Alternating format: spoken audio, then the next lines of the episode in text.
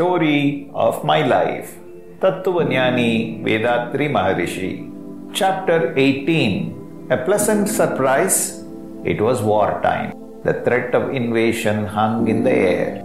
I wished to do my bit of social service. I got trained in first aid and in air aid precautions by the St. John's Ambulance Brigade attached to my office.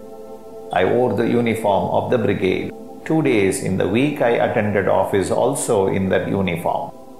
Orders were issued for evacuation since Madras, as a target for the enemy, was no longer considered safe. My office shifted to Coimbatore. As I could not proceed there at once, I took leave for six months, as already stated.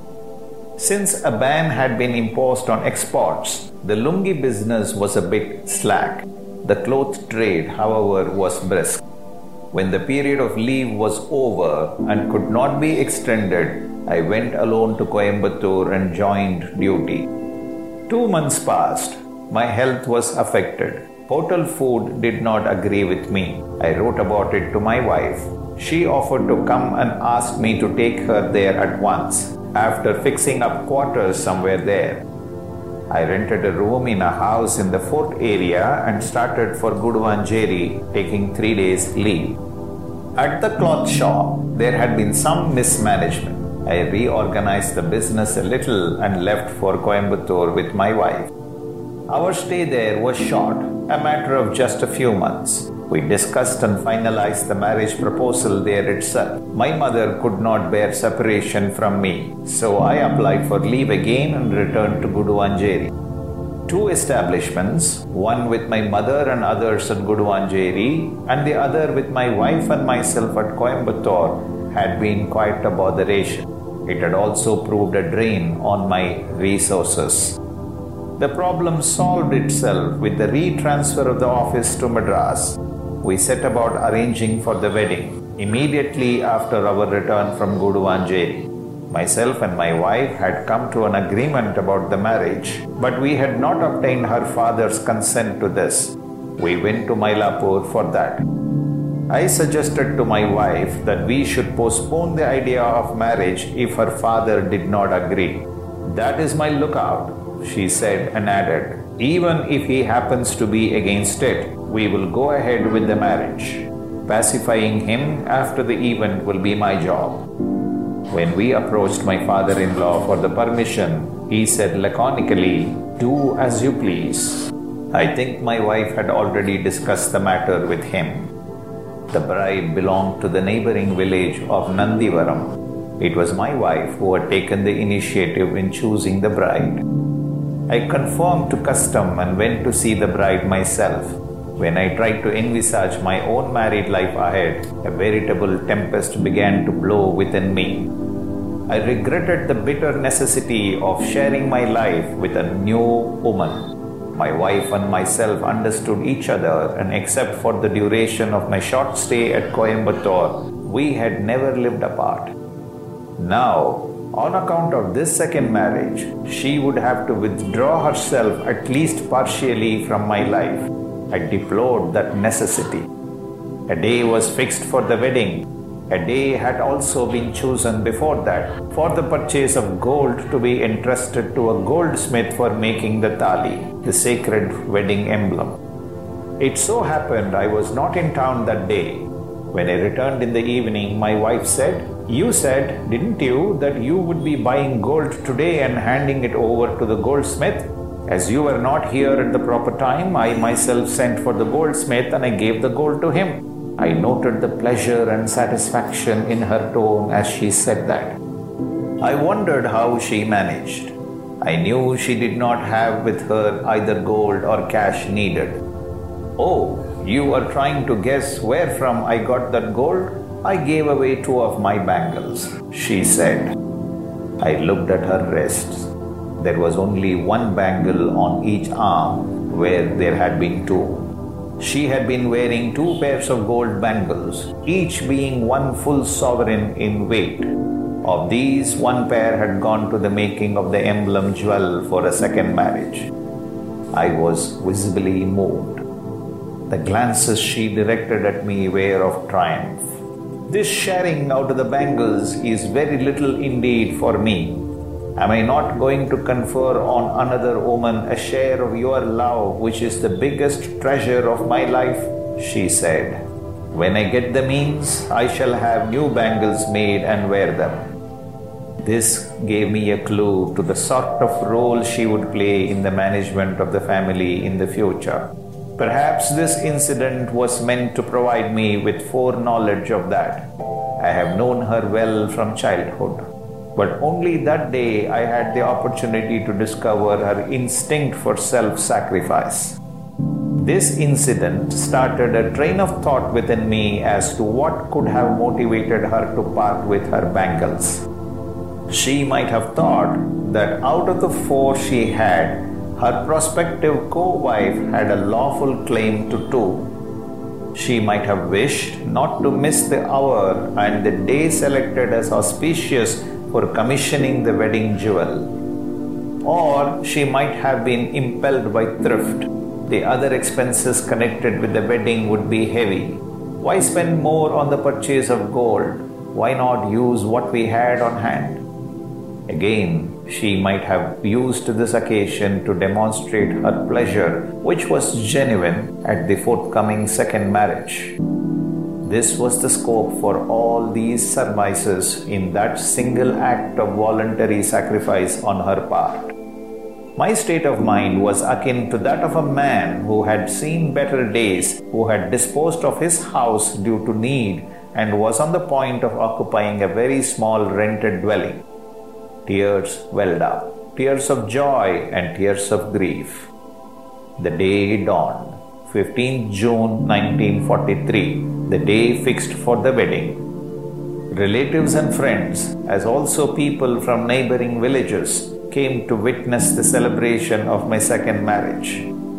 It is customary at a second marriage for the first wife to hand the jewel emblem to the bridegroom. From this, society is made to understand that the second wife sets foot into the house only with the consent of the first. Our forefathers have insisted on this particular ceremony that the first wife should place the auspicious marriage token in the hands of the bridegroom at the proper time and that she should participate fully in the wedding rites only as proof and demonstration of her full approval. The offerings in the sacred fire too are always made with both women present there, sitting on either side of the man. All the ladies, young and not so young, who had gathered from far and near, had set their hearts on watching this particular stage of the wedding ceremony. It is usual for the first wife, while handing over the jewel to her husband, to give expression to her grief and her helplessness. She will burst out crying. We should witness this sight we too should drop a tear then. That would prove that our sympathies are entirely with her. That will also lighten the load lying heavy on our hearts. This was the thought that had been reigning uppermost in the minds of all the women who had been looking forward to this occasion for several days past and were now crowding in, pressing forward to see what was going on. The preliminary rites were completed the eagerly awaited moment came. My first wife, as instructed by the officiating priest, took the jewel in her hands with great firmness of mind and gave it to me. I watched her face. She looked at me with a completely expressionless countenance. I only read this assurance in that look. Well, take heart, get through with it, courage. Am I not here to see to it that everything goes off all right? a veritable heroine, that was what she looked like. It was I, on the other hand, that turned nervous and timid. My eyes grew dim. I steadied myself with an effort. Later, I realized that my sense of defeat and her consciousness of triumph were both fully justified. She had long rehearsed carefully in her mind how she should conduct herself at every stage or context likely to arise. Her mind, therefore, had become amenable, responsive. I had been concerned only about the future in general. I had not visualized the actual procedures to be gone through and the way I should react to each. By constant training of her mind, she faced the situation successfully. I had not prepared myself to face the occasion, so my hands did shiver a bit. My spiritual practices now came to my rescue. They helped to steady me. The drums beat to a crescendo as I adorned the bride's neck with the symbolic ornament. This marriage was no source of joy to me. I felt only a sense of perplexity, on the other hand, almost a consciousness of guilt. What would be the state of mind of a woman who was compelled by her husband to get into a car with him while he was in the driver's seat for the very first time with an elbow hanging in front? I was in the same state of undefined terror then. The world in general what could it know of all the discussion we had about the remarriage and the compact we two had made regarding it? Some would attribute the second marriage to a person's pride of possession. Some would call me a fool in venturing to take a second wife. Women who identify themselves spontaneously with another woman would be filled with compassion for her. They would detest me. All these I had gone over before in my mind. So when I looked at the faces in the crowd before me that day, it seemed they were engaged in a dialogue of that sort about me. This was the way my second wedding came off, finding me almost at my wits' end. What a contrast this was when compared to my first wedding. The second wedding day seemed to be a starting point for facing trials and tribulations. If it were a drama I had witnessed already, I could guess the scenes as well as the emotional states of the characters in the acts of follow. This was a plot quite unfamiliar to me, a play I had not seen enacted before. Ladies had come to this wedding with preconceived ideas about the emotional state of the two wives and of their husband. At the time the wedding was solemnized, they had come to see all this with their own eyes. But here they saw none of those scenes they had visualized in their minds. They were certainly disappointed. Their accumulated stock of tears that awaited the signal to start flowing had no occasion to flow at all when the crucial moment came and went. Perhaps some of the ladies shed a tear in private at the disappointment they had. A pity my poor first wife did not oblige them by behaving in the way they had wanted her to. Thus, my second marriage, what may be called a drama in my life, came to an end. The extensive shelter that had been put up for the accommodation of the guests at the house front proved quite inadequate. All the guests had to be feasted, the feeding that commenced at noon went on right up to four in the evening. Both my wife and myself actively took part in serving food.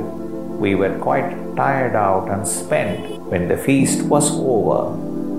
Thus the celebration came to an end. My second wife's name was Kannamma, but we had changed it to Lakshmi before the marriage. நம் கடமை அறவாழ்வின் நாட்டத்தேசி